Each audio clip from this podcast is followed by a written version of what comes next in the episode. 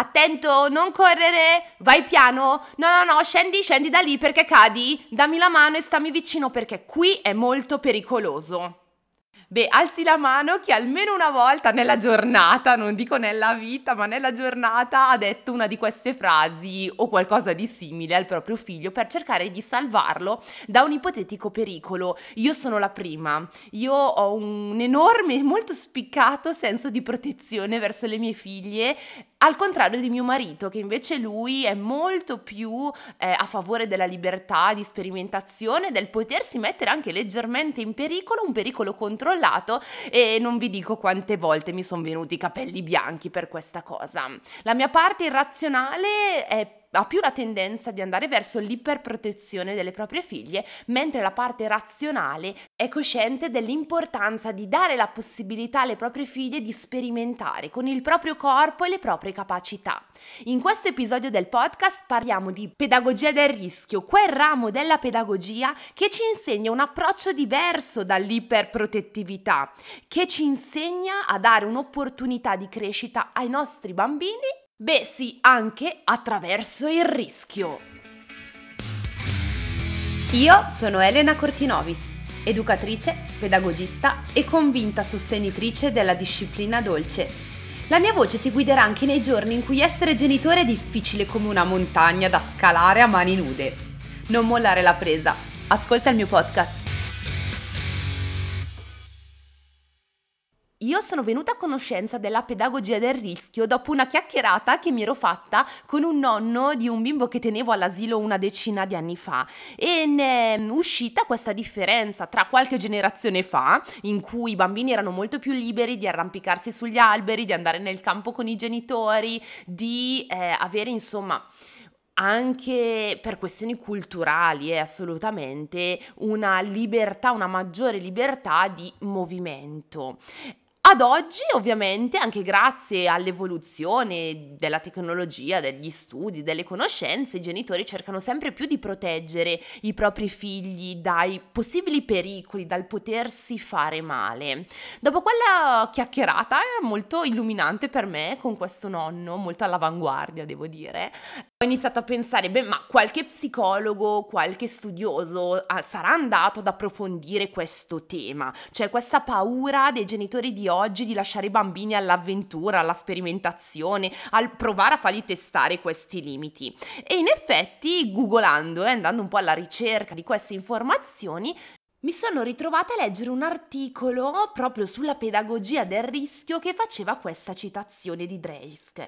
Dovremmo insegnare ai bambini a danzare sulla fune, a dormire di notte da soli sotto un cielo stellato, a condurre una barca in mare aperto. Dovremmo insegnare loro ad immaginare castelli in cielo, oltre che case sulla terra, a non sentirsi a casa se non nella vita stessa ed a cercare la sicurezza dentro se stessi.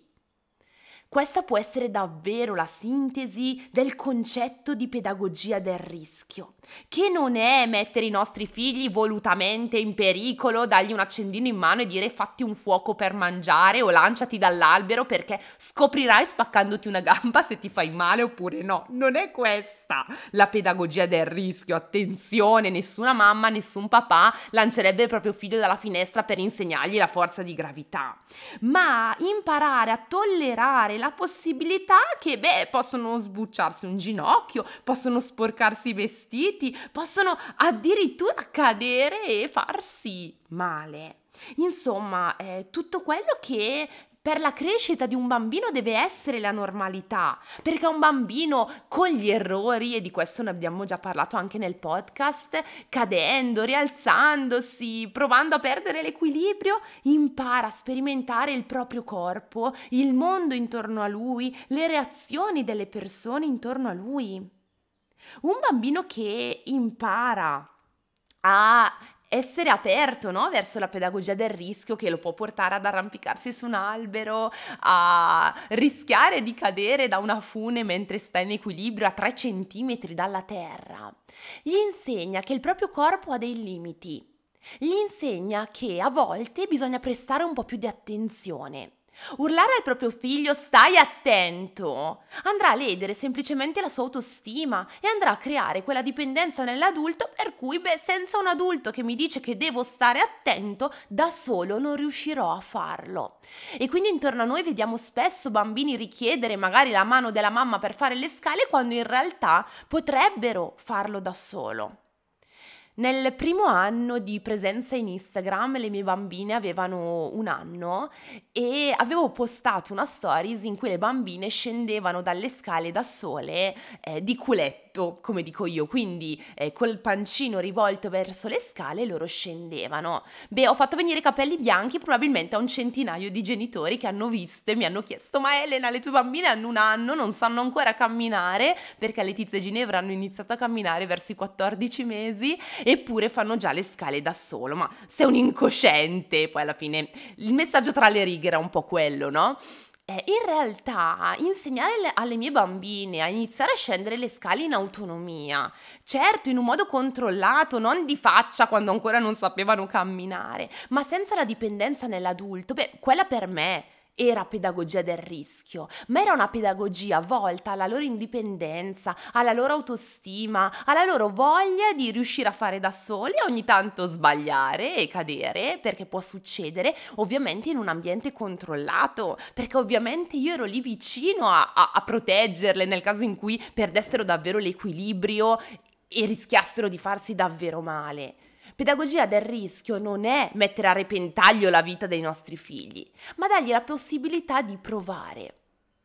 E so che è difficile dar questa possibilità, perché come dicevo all'inizio di questo episodio, mio marito è molto più incline a questa possibilità. Mio, mio marito è figlio di, di, genitori che gli hanno dato la possibilità di arrampicarsi sugli alberi. Mio marito è molto più coraggioso di me, che invece sono nato in un contesto molto più protettivo. Io probabilmente la prima volta in cui mi sono arrampicata su un albero è stato con mio marito a 25 anni. Prima per me era rischiare la morte. Io se vado a gara Gardaland, il famoso parco giochi con le attrazioni, le montagne russe, io non salgo su niente perché io ho un'estrema paura. E mi ricordo in adolescenza quando tutti i miei amici salivano sulle montagne russe, io li aspettavo giù perché avevo troppa paura e ancora oggi all'alba dei 31 anni non salgo su nulla perché ho paura perché non ho mai sperimentato la possibilità di andare oltre i miei limiti e con questo non ne voglio fare una colpa ai miei genitori perché sicuramente avranno fatto di tutto per provarci e in parte ovviamente c'è anche un aspetto personale, no? di inclinazione e di temperamento.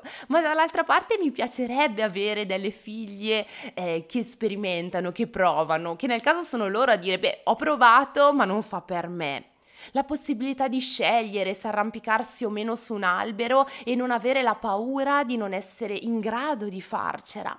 Quella sensazione di dire non sono in grado. Gli altri possono, ma io non ce la farò mai. Ecco, l'insegnamento che mi ha dato la pedagogia del rischio è stato proprio questo, quello di lasciar libere le mie figlie se voler provare o meno nella massima libertà. Immaginate un bambino di un anno che sta iniziando a provare a fare i primi passi. Le nonne subito pronte a dare la mano perché altrimenti cade. Ma un bimbo per imparare a camminare deve cadere. Un bambino per andare in bici senza rotelle deve imparare cadendo. Tutti noi siamo cresciuti cadendo dalle bici, sbucciandoci le ginocchia. Un bambino non può imparare a lasciare andare il pannolino senza prima bagnarsi. Abbiamo sempre questa idea del figlio ideale che impara a lasciare andare il pannolino senza bagnarsi, a camminare senza cadere, andare in bici senza sbucciarsi le ginocchia. Beh, questa non è la realtà. Ce lo insegna la Maria Montessori parlando di eh, valore dell'errore il valore dell'errore che non è solo verso attività e verso compiti, ma anche verso i limiti del proprio corpo. Se io non riesco ad arrampicarmi su quell'albero, ci riproverò magari tra qualche tempo e quando ce la farò sarò così orgoglioso di me che nulla potrà frenarmi, nulla potrà dirmi che io non sono in grado. E quindi cosa può fare l'adulto per seguire questa naturale inclinazione dei propri figli all'avventura, al provare a superare i propri limiti? L'adulto, come abbiamo già detto, non porterà il proprio figlio su un aereo, gli darà un paracadute e gli dirà arrangiati perché Elena Cortinovis mi ha detto che devi sperimentare il rischio. No! L'adulto dovrà riuscire a dare fiducia al bambino valutando ovviamente il livello di pericolosità dell'azione, cioè valutare un pochino a cosa potrà andare incontro il proprio bambino dandogli la possibilità di fare quella determinata azione. Cosa vuol dire? Un bambino di due anni che prova a fare un gradino da solo, al massimo cade picchia al naso e gli esce il sangue dal naso. Ok, non è positivo, però eh, è diciamo gestibile. Un bambino di 14 mesi che scende di testa dalle scale rischia di ammazzarsi. Ecco, quindi valutiamo un pochino il livello di rischio. L'adulto che vuole iniziare a provare a intraprendere la strada della pedagogia del rischio deve essere in grado in maniera molto rapida, ve lo assicuro, di valutare e calcolare il rischio al quale andrà incontro il proprio figlio. E io non sto parlando di esperienze da survivor a limiti della, della vita, ma io sto parlando della quotidianità. Un bambino che sale in piedi sulla sedia sta sperimentando il proprio equilibrio e prima di urlargli scendi che cadi, possiamo valutare insieme a lui se sta davvero correndo un rischio. E qua, come sempre, vi apro la mia parentesi comunicativa, perché la comunicazione anche in questi contesti è fondamentale. Quando parliamo con i nostri figli, spesso gli diciamo scendi perché cadi. E il bambino inizia a prendere questa frase quasi come una sfida. Perché? Perché il bambino si fida estremamente di quello che il proprio adulto di riferimento gli dice. E se un papà dice scendi perché cadi, e il bambino dopo dieci volte che ci prova non è ancora caduto. Continuerà a farlo per vedere quando arriverà il momento in cui la profezia del papà si avvererà. Se il mio papà, del quale mi fido ciecamente, mi dice che cado, beh, prima o poi cadrò. E allora voglio vedere quando succederà questa cosa, visto che per dieci volte non è successo. Ricordatevi sempre che i bambini sono degli scienziati, l'ho detto centomila volte, lo so, ma qui ha ancora più valore. A livello comunicativo, se vostro figlio si è messo in una condizione di reale pericolo, noi certo che gli possiamo dire scendi, scendi perché potresti cadere. Il condizionale in questi casi è fondamentale. A livello comunicativo c'è un abisso tra il scendi perché cadi Azione sicura, certa, e il scendi perché potresti cadere. Ti preparo a una possibile eventualità.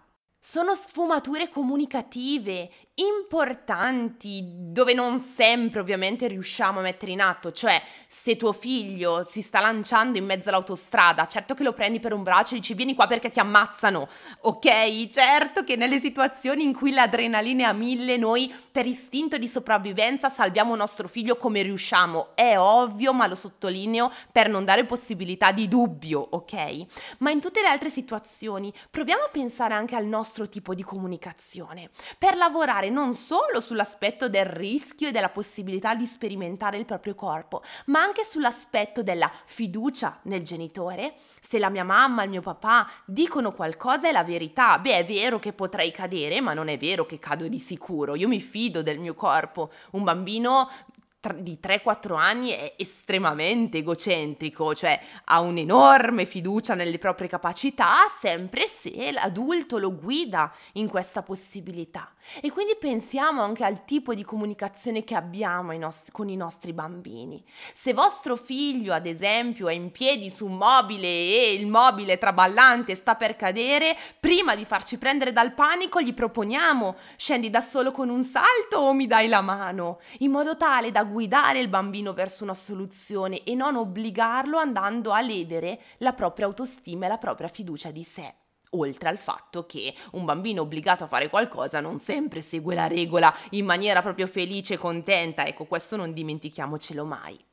Ma insomma, per concludere, la cosa importante è quella di essere accanto ai nostri figli, di fidarci di loro e di supportarli nei momenti di sconforto, perché beh, arriverà il giorno in cui il tuo bambino sarà triste perché non riuscirà a salire su quell'albero o perché è caduto inciampando in un gradino. Proviamo a verbalizzare il fatto che anche se sbagliano, anche se cadono, dovranno essere fieri di loro, dell'esperienza che hanno vissuta, dell'averci almeno provato. Ricordiamoci che senza esperienza del rischio non si sarà mai pronti ad affrontarlo. È più pericoloso non conoscere la possibilità di rischiare rispetto al contrario. E con queste mie ultime parole, che forse avranno bisogno di un ascolto aggiuntivo, vi lascio la riflessione, vi lascio la possibilità di riflettere su questo aspetto e su quanto a volte nella nostra vita siamo davvero maggiormente portati all'iperprotezione rispetto al far provare ai nostri figli nuove esperienze che li aiuteranno a valutare le proprie capacità. Ci vediamo sul mio profilo Instagram Elena Cortinovis per le vostre riflessioni, le vostre idee. Siamo in estate quando ascolterete questo episodio e quindi sicuramente la pedagogia del rischio si può legare all'andare al mare, all'andare in montagna, al lago, eccetera. Fatemi sapere cosa ne pensate e noi ci ascoltiamo e ci sentiamo settimana prossima. Buona giornata!